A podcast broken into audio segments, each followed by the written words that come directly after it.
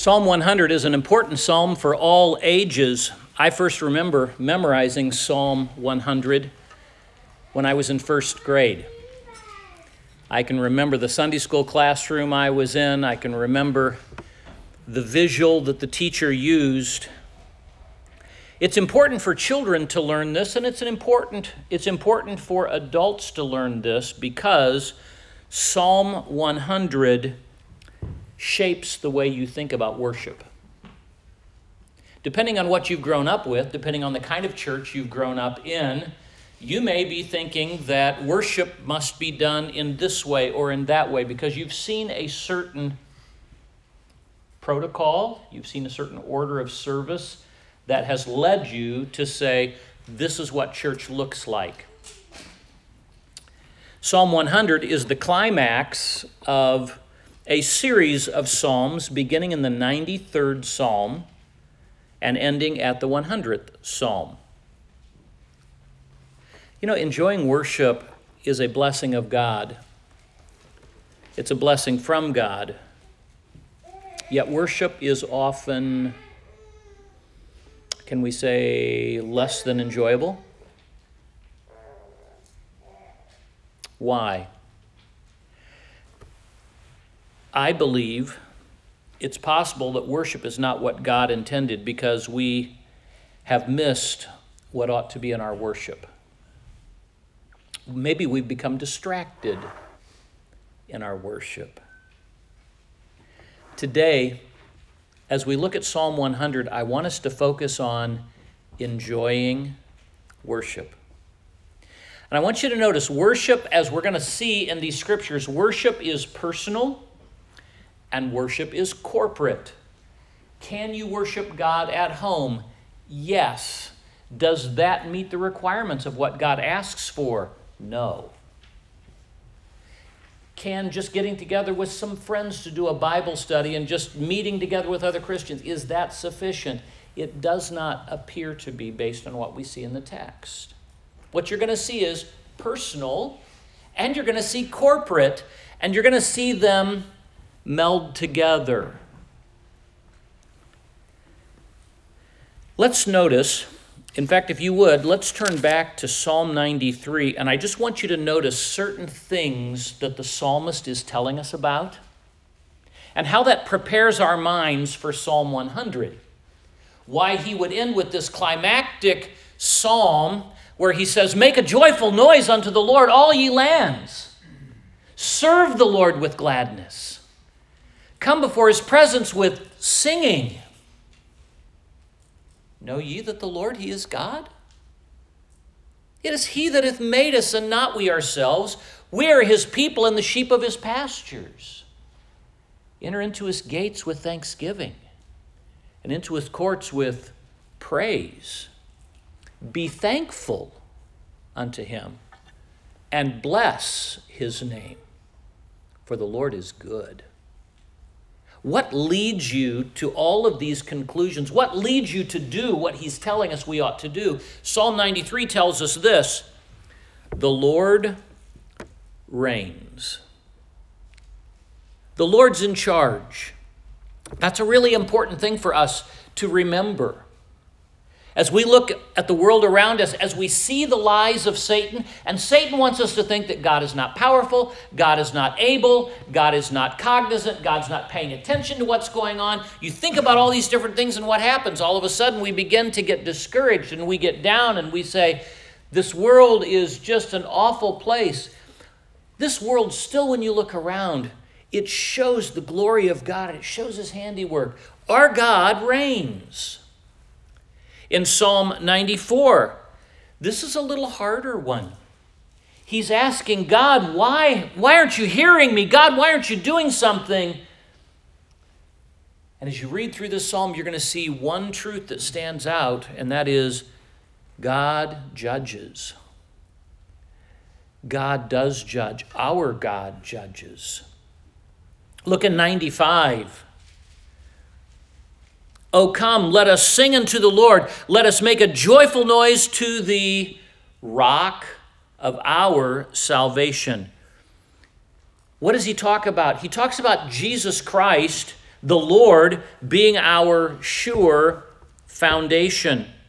In Psalm 96, what you need to see there is God is supreme. Oh, sing unto the Lord a new song. Sing unto the Lord all the earth. Sing unto the Lord, bless his name. Show forth his salvation from day to day. Declare his glory among the heathen, his wonders among all people. For the Lord is great and greatly to be praised. He is to be feared above all gods. For all the gods of the nations are idols. He's a sure foundation. Our God is supreme. 97.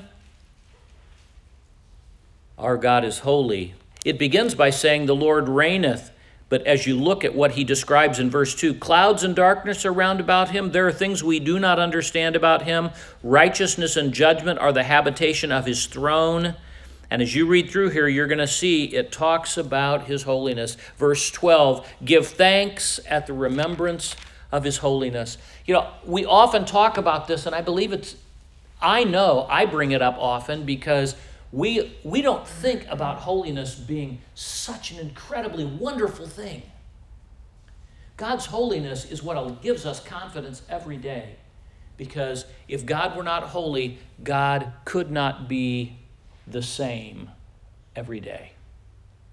If God were controlled by sinful passions, if God could not be the same every day by being holy, by always being good, by always being just, we would be struggling. Yet, because today of His holiness, we look and we would say, Our God is a good God and He reigns. Psalm 98, we see our God is the victor. He hath done marvelous things. His strength hath gotten him the victory. In Psalm 99, we read, He is unchanging. And therefore, we come to Psalm 100 and we read, Make a joyful noise unto the Lord, all ye lands. What you're going to find as we look in Psalm 100, he's going to restate all these characteristics of God. In verse 3, he wants you to remember Know ye that the Lord, He is God. The Lord, He is God. In verse 3, he says, Know ye that the Lord, He is God. God is approachable. He wants you to know God is knowable. We'll be filling in the blanks in just a moment. So don't, don't get nervous and think, oh, what did I do here? God is knowable. Verse 3 of Psalm 100 God is creator. My wife Cindy grew up in the Dearborn, Michigan area. In fact, her dad worked for Ford Motor Company. Ford Motor Company was always amazing to me. Even as a child, before I'd ever met my wife, before I'd met her family, my dad would take us up uh, to the Dearborn area. We lived in Indiana. We would drive up the five, six hours because he wanted us to see the amazing factory that Henry Ford had built. Henry Ford's ultimate goal was to achieve total self sufficiency. He didn't want to be dependent on anyone else. You know, today, what do we we have all this outsourcing living in Charleston with Boeing, we would see the Dreamliner. The Dreamliner was a huge 747 that had had the middle section of it cut out and made it much larger so that they could fly the parts of the, uh, the Dreamliner to um, Charleston where they would assemble it. And parts of it are made in China, parts of it are made in Germany, parts of it are made on the West Coast, parts were made throughout the United States, and they would go with this, these large planes, pick up the parts, and bring them and assemble them. Henry Ford said, I don't want to ever run the risk of someone not of, of not having the parts that we need. So he had his own rubber factory. He had his own uh, plastics factory. He had his own iron. He brought everything in, and inside this, it was called the Rouge plant because it was on uh, the Rouge River there, Ford Motor Company owned 700,000 acres of forest, iron mines, limestone quarries in northern Michigan, Minnesota, Wisconsin. Ford's mines covered thousands of acres in Kentucky, West Virginia, Pennsylvania. Ford even purchased and operated a rubber plant I mentioned. All of this, he had 93 buildings in this complex with over 15 million square feet of factory. I, my mind can't put together that many square feet. I saw the buildings, but I still can't fathom how much space that is. He had his own electricity plant. He uh, had a soybean conversion plant that turned soybeans into plastic auto parts. He had his own railroad, 100 miles of track, 16 locomotives. He had his own bus network. He had miles of paved roads. They had over 100,000 people that were working there. He had his own fire department, his own police department, his own hospital, his own maintenance crew of 5,000 people. And they were rolling a car off the lines every 49 seconds. All of a sudden, you, you begin looking at all of these amazing things. But I want you to notice something. He was still taking pieces and putting things together, when in reality, God says, Let me remind you of something in Psalm 100, verse 3. He said, I am God. I am approachable. I am knowable. And I am creator. I am creator. I want you to understand something. He made us without the help of anything else. He upholds all things in the same way he made them of himself, without the help of anyone else. You see, all the world could fall apart except for the fact that he sustains us. He didn't make a mistake in forming us. He changes, you know, that whole thing of the fact that He didn't make a mistake with any one of us here this morning. We all look different. We have different abilities, we have different skill sets. But knowing it is He that hath made us changes our attitude toward ourselves this morning. It changes our attitudes toward those we see in here this morning. Instead of saying, well, they're different than I am, we rejoice in how God's made someone. He made us, therefore, He owns us. We are His. You know, that grants us comfort in times of hardship and heartache, and not we ourselves. It's almost as if he's making a restatement in the way it's written in the Hebrew, where he says, um, we are His. Let me go back and read it. We are His people, and the, um, it is He that hath made us, and we are His, and not we ourselves. We can look at that and say, well, we didn't make this. It's a great reminder for us of we didn't happen by chance. It teaches us about the false of evolution, but it also reminds us he made us, and we are His. You see, as, as we come together and worship, often people try to take the place of God, even in worship. We've tried to be self sufficient, but we didn't make ourselves. We are His people. He made us His people. It's a work of grace. How do people become the sheep and He is the shepherd? How does that take place? Through God's grace, through Jesus Christ. We see he is a shepherd, verse 3. He is our leader today. Verse 5, he is good. Verse 5, he is merciful. Verse 5, his truth endureth to all generations. He is unchanging. So, as we look at, I want you to notice this morning, we're going to go through the psalm and we're going to look at the command for personal and corporate worship. Let's look together and notice this repetition. In each of these, there is a personal side of it and there is a corporate, there is a group side of it. First of all, he says, make a joyful noise. That would be M with make. Make a joyful noise. You know what he's talking about is he wants each of us to be participating.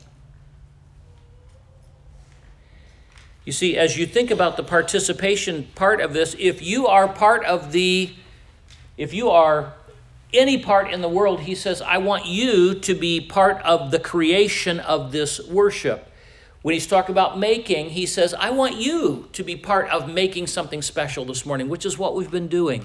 Brother Gary got up and led, and, and Jenny, as she was playing piano, and as we played some instruments, and as you sang, we made something that was unique this morning it can't be reproduced again. Next time, someone will not be here. Next time, others will be joining us. What we did this morning was unique. We don't think of it that way. We're usually thinking of hanging on to our kids and trying to figure out what we forgot and did we plug in our crock pot so that we're ready for the meal. And we've got we're really distracted. And often even people will say well we use music just to just kind of get people to come in and sit down. And we've got lots of different reasons for it but we've forgotten the most important reason. We have come to worship God. And when we focus on worshiping God, this whole thing changes. How many people have to be here to worship God? We bring together, we've met together, and everyone that can be here has met for the specific purpose of worship. And we begin by making something unique, making a joyful noise unto the Lord. You see, you are part of this mix. And then he says, Serve the Lord with gladness. Be as serve. Again, there's a personal and there's a corporate. You see, when we meet together, our goal is to do something. We have come to serve God, not ourselves. You'll notice we work hard that everybody that we can gets an opportunity to serve. We try to find things that little people can do so they can serve. We find things that older people can do. We find something that adults can do. We try to give everyone an opportunity to serve.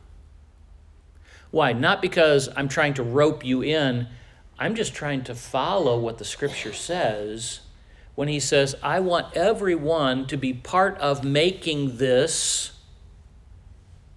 I want everyone to be serving. But do you notice how he describes serving? He says, Serve the Lord with gladness. He says, Come before his presence with singing. Let's go over to Ephesians chapter 5. If you'll mark your Bible here, but go over to Ephesians chapter 5. Ephesians was the first full book that we really studied in depth. We did look at Ruth. But as we go back and we look at Ephesians, how important it is for how we worship as a church. Ephesians chapter 5, beginning at verse 18, where he says, And be not drunk with wine wherein is excess, but be filled with the Spirit. What does that look like? What does a spirit led service look like? Speaking to yourselves in psalms and hymns and spiritual songs, singing and making melody in your hearts to the Lord, giving thanks always for all things unto, the, unto God and the Father in the name of our Lord Jesus Christ, submitting yourselves one to another in the fear of God. What does this look like when you see worship? When you see, when he says, Come before him with singing, this is all something that is enabled by the Holy Spirit. It's a spiritual exercise that you have done this morning. We sang extra today, but the whole goal was it wasn't filling in the service, it was part of the service. This music is so important. That's why I look forward to, as God gives us people that would say, you know, I want to be a part of this. I, I want to do something to offer a sacrifice of praise to the Lord. We will add different things to our service depending on the week, depending on what is available that week in offering to the Lord. Colossians chapter 3, you know, he does the same thing. He talks about our worship being joyful. Our worship being thankful and our worship being submissive to the one we've come to worship. So remember, he says, make a joyful noise unto the Lord. He says, serve the Lord with gladness. Music and singing and personal participation is always a part of worship.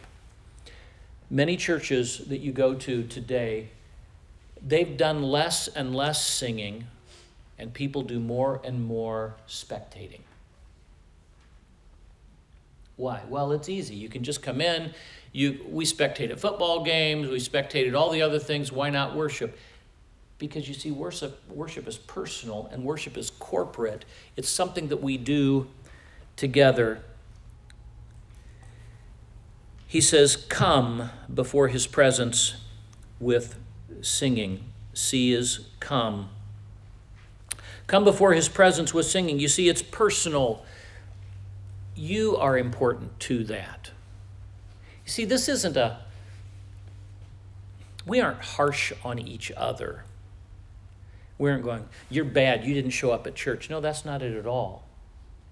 If we ask about each other, we're asking because we care about each other, but you need to know you're missed when you're not here. Why? Because you're personally part of this worship.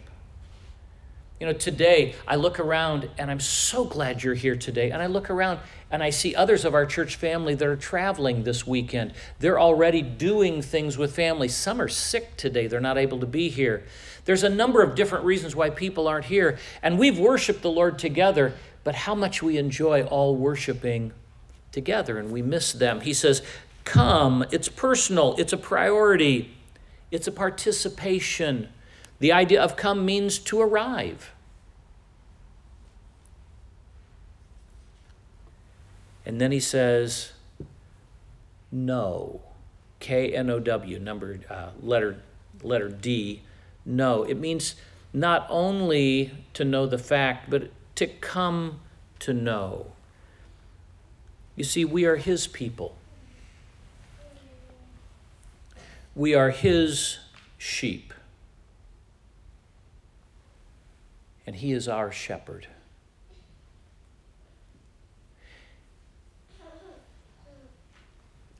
Cindy and I have been married 34 years. I was so in love with her when we got married. But our relationship today is so much better than what it was then. There were all those stumbles when you first get married of hurting someone's feelings because I didn't know that hurt your feelings. I didn't know I didn't know you cared about that. I didn't know you didn't like that. I didn't know. I didn't know you didn't think I looked good in that. You know, there's so many different things. After 34 years, I'm still learning new things every day, but there's a whole lot more things right now I'm just pretty comfortable with. I know where she's coming from. You know, getting to know someone is really important getting to know God is really important as you're going to worship Him. Now, we were, we were so excited to be together. I was so excited for someone to say, Are you guys newly married? Well, yes, we are. I mean, how much fun is that on your, on your honeymoon? We, we went to um, a church on Sunday, and we went to a church on Wednesday as we were out on our honeymoon and I don't know. I don't think that I necessarily went with the right motives. I went because I was going to show off my new bride. I was. I wanted someone to see that I got this new girl. You know, this is just so cool that she was with me. We had rings and everything. You know, I mean, it's like really neat. But how much better now that I know her so much better? And we've come today. We want to he says, I want you to know me. Come to know me. I want you to, to work on this. Don't be comfortable just to say, Yeah, that's my God. I want you to get to know him. What is he like as a shepherd? You know, he looks to our needs and he meets them. I shall not want. He maketh me to lie down in green pastures. He feeds me. He leadeth me beside still waters. He puts me in resting places. He restores my soul. My shepherd is uh, restorative. He is bringing about the things that are out of you know if he restores my soul what's it talking about my soul my soul's messed up many days I, I, get anxious i get upset i have these things happen to me and what happens my shepherd knows that i don't have to hide it from him and think well now he's going to think i'm a weak sheep he already knows what i'm like which lets me then be myself. I don't want to stay that way, but the whole point is, he says, let me restore your soul for you. Let me lead you in the right paths. What an incredible shepherd. He feeds, he puts me in a place to rest, he restores, he leads, and he never leaves or flees in the middle of my enemies. I thought this was interesting when it says, We are his people and the sheep of his pasture. Do you know, even the place where we are is his? It's his pasture. I don't know why, when I was thinking that through, it just really stood out to me the fact that everything we have has been graciously provided by him. I drive his cars, I live in his house, I wear his clothes. This is really so cool because he's my shepherd and everything we have. We're his sheep, we're in his pasture. This world is our God's, it's not Satan's. He's going to come back, he's going to be victorious. And then he says, Know ye that the Lord, he is God. There are not lots of gods. Remember what we read earlier, where we read the fact there are idols, people called gods. They're idols. They're made of wood, they're made of stone. They've got ears, but they can't hear. They've got mouths, but they can't talk. If you have to manufacture your own God, your God is poor, okay? And what does he say? He says, I want you to know that he is God. The Lord is God.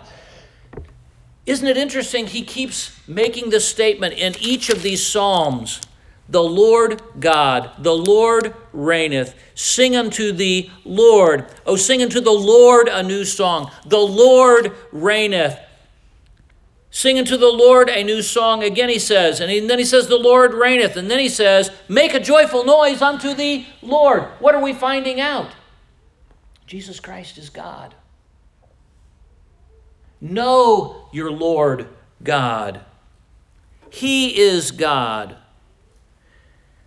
Charles Spurgeon said, Only those who recognize his Godhead can offer acceptable praise. You see, this is personal participation, but it's also exploration. He says, We know the fact. I want you to experience the fact today. What's the next one? Number E, and the letter E is enter, to go into his gates, his courts. We look at ownership. G, uh, F, be thankful. Isn't it interesting that the tabernacle was filled with the smoke of the sacrifices? If you were to go into um, the tabernacle, the, it would have been filled with the smoke of sacrifices. Outside at the altar, you would have seen the smoke of sacrifices. Inside, you would have seen the smoke of incense, of prayer. Today, what does he say? Hebrews 13 says, By him, therefore, let us offer the sacrifice of praise to God continually. We don't offer lambs. We don't offer bulls and goats. What do we offer today? We offer the sacrifice of praise. And that is so important for us because as we offer the sacrifice of praise, you are offering something today that God sees, that God hears. You're, you're singing. Brother Eddie led us in prayer this morning. And as he was up praying, he was helping us to think about what our God is like. And we praised him. You see, he tells us to enter and be thankful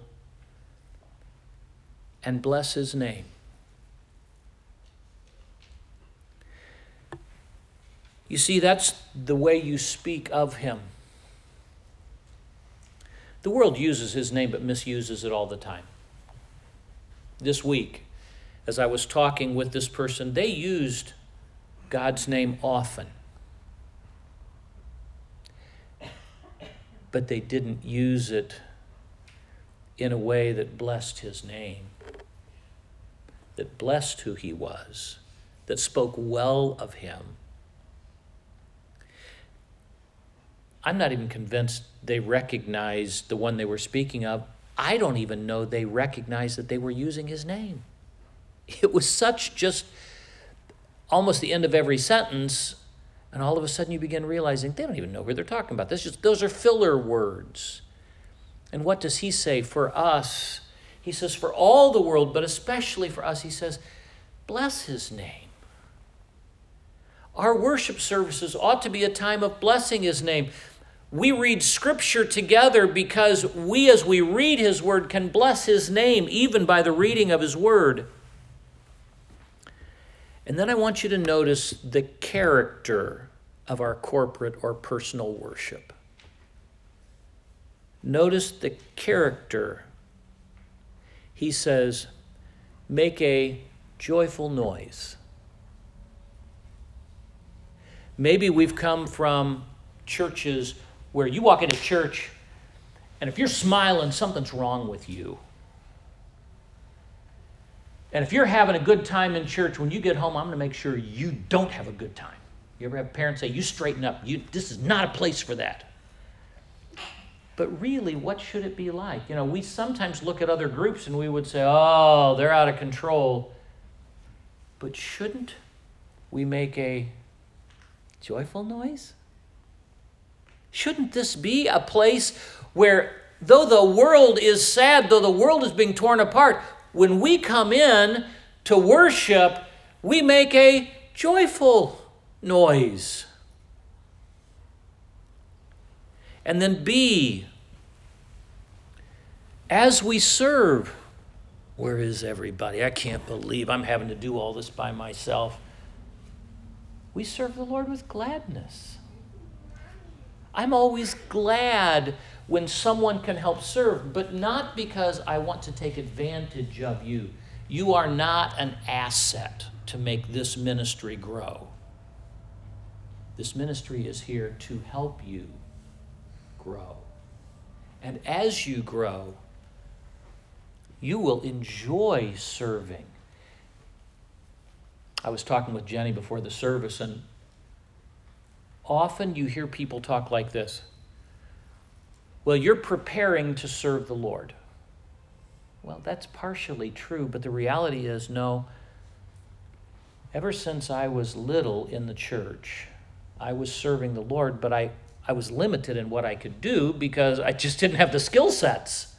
And then as my skill sets grew, I had more opportunities to do things. That's the reason why we're teaching our children one, when you come to church, can you pick up trash? Can you can you hold a door? Can you hand out hymn books? Can you hand out papers? Can you do what are the skill sets you can do? And then I look at what can we do? You know, why why did my parents push me so hard in music? Why did my parents have me take lessons? And I, and I, I mean, and to be honest with you, I have no concept for what some people have done musically and how hard they have worked. I, have I've told you before, our, our third child, second son, his name is Andrew, and growing up, he would practice 20 hours a week. One time he practiced 40 hours in a week. He was in elementary school. If you were to talk to Jenny and you ask her how many hours she spent at the piano, she spent more time at the piano than most other things in her life to be able to do what she does. And we take it for granted. Yeah, can you just play this? Why did her parents? I've talked to her dad. I know. They wanted their children to be able to praise the Lord. And doesn't it make a huge difference to have a piano and to have stringed instruments playing? What an incredible gift! Shouldn't we be teaching our children to sing? Shouldn't we be teaching them how to sing? You know, the music programs in our schools are being defunded. They're being fallen. They're falling apart. We spend hundreds of thousands of dollars on stadiums that, at best, those kids are going to play football for four years. Maybe one in a hundred will play college level, and one in thousands will play professional. But you know, you will use your music until you're nearly dead. My dad still sang in his 90s. Never shortchange music. You say, Well, I just don't have a musical bone in your body. Yes, you do, because you're created in God's image and God is musical. Now, all of us, maybe we're not as musical as what we wish we could be because we live in sinful bodies and things aren't always the way God designed them. But every person can make a joyful noise unto the Lord. Every person can come before his uh, presence with, number C, singing. You see, the character of our corporate and personal worship is joyful, it is glad, and singing represents a happy spirit. I love being around small children when they're just playing with their toys and they're humming, they're singing, they're whistling. Sometimes it'll drive you to distraction when kids will do that because they do the same loop over and over and over again. But what is it telling you? They are joyful. What is inside them, the singing reflects what's there. In fact, when the Israelites were in um, captivity, people knew of the Hebrews singing, and they asked and they said, How can we sing when our hearts are so heavy? Why can Christians sing? Because of what we've learned about our God as we have learned all these characteristics about our God, all of a sudden we can sing. Our, our services ought to be filled with thanksgiving. It can be in our songs, it will be in our prayers, it ought to be in our preaching, it ought to be in our conversations. Not only thanksgiving, but our conversation ought to be filled with praise, and our worship ought to be filled with praise. You see, enjoying worship is a blessing of God, and yet worship is often less than enjoyable. Why is that? It's possible to, that the worship we are giving is not what God intended because we've missed what we ought to be in worship. And possibly we have become distracted by our worship from really worshiping God. Worship is personal, and worship is corporate. It is intentional, it is relational.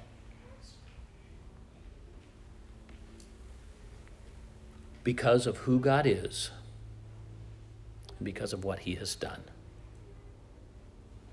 We pattern our worship from this collection of Psalms. Now, there are some other things we do in our worship services. Why do we give? We give because that's an opportunity of worship. You see, when we come, we're just doing everything we can to just show how worthy our God is, to show how good He is, to show what He has done. Satan always wants to destroy as much of our relationship with the Lord as possible. Think back Adam and Eve, God had provided everything they needed and they believed the lie that they didn't have enough. Think about it. A Garden of Eden. Isn't that still what we talk about today? What he he lives in the Garden of Eden. What are we saying? It is the perfect place, the perfect society, the perfect environment. It's perfect. It's hobby farming. Everything just grows on its own. You get to just maintain what's there. You get to think through how you want to do things. You can take what God has given and they could put things together and make things incredible and watch in amazement what God was going to do. God's holding out on you. You know, when we come into worship, that's exactly what's happening. Our children walk in and they say, Oh, God's not good. God's word's not accurate. What we read in this book is not authoritative. You know, we really don't know how we got here. Maybe, you know, maybe evolution's true. Maybe it's not true. I mean, how do we know? Because God was there and God told us.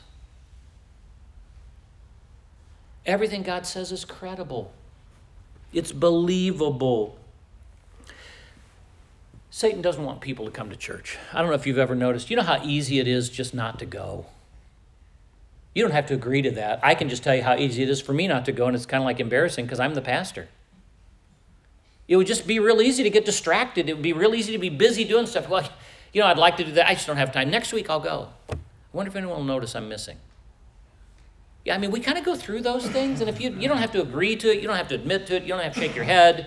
I'm just telling you Everybody, I think, struggles with that. Why? Because Satan doesn't want you to go and worship. He doesn't want you to give praise to God. But if he can't keep you from going to worship, you know what he's going to do then? He's going to try to keep you from participating. You'll just stand there. And we all got reasons. If you've heard my voice, you would say, you know, why don't you check on the nursery while we sing? Why don't you this? Why don't you that? I mean, I've heard probably nearly every excuse. If you've got a better one, let me know. It's always funny to hear what we think. The reality is is that when we come, we come to participate. If he can't keep us from participating, well, then he's going to keep us from enjoying it. Yeah, I got to go to church today. I got to teach a Sunday school class. Those kids are such a pain. Their parents think, you know,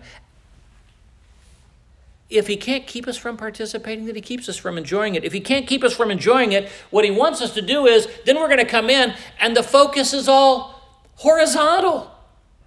It's all about me. It's all about what I have to have. It's all about what I look like. It's all about people. The reality is,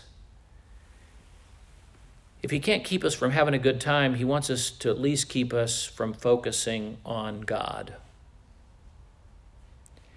And if he can't keep us from arranging a service that focuses on God, then at least he doesn't want us to remember what God's done. God's holy. But you know what God's done this week? That's the reason why on Wednesdays when we have opportunity for praise. And to be honest with you, I would love it if you were to walk in on a Sunday morning and say, Pastor, could I have 30 seconds? Could I have a minute? Could I just share what God's done in my life this week? Could I share what God's taught me? Do you know that would be legitimate in a church service? I'm not trying to force you.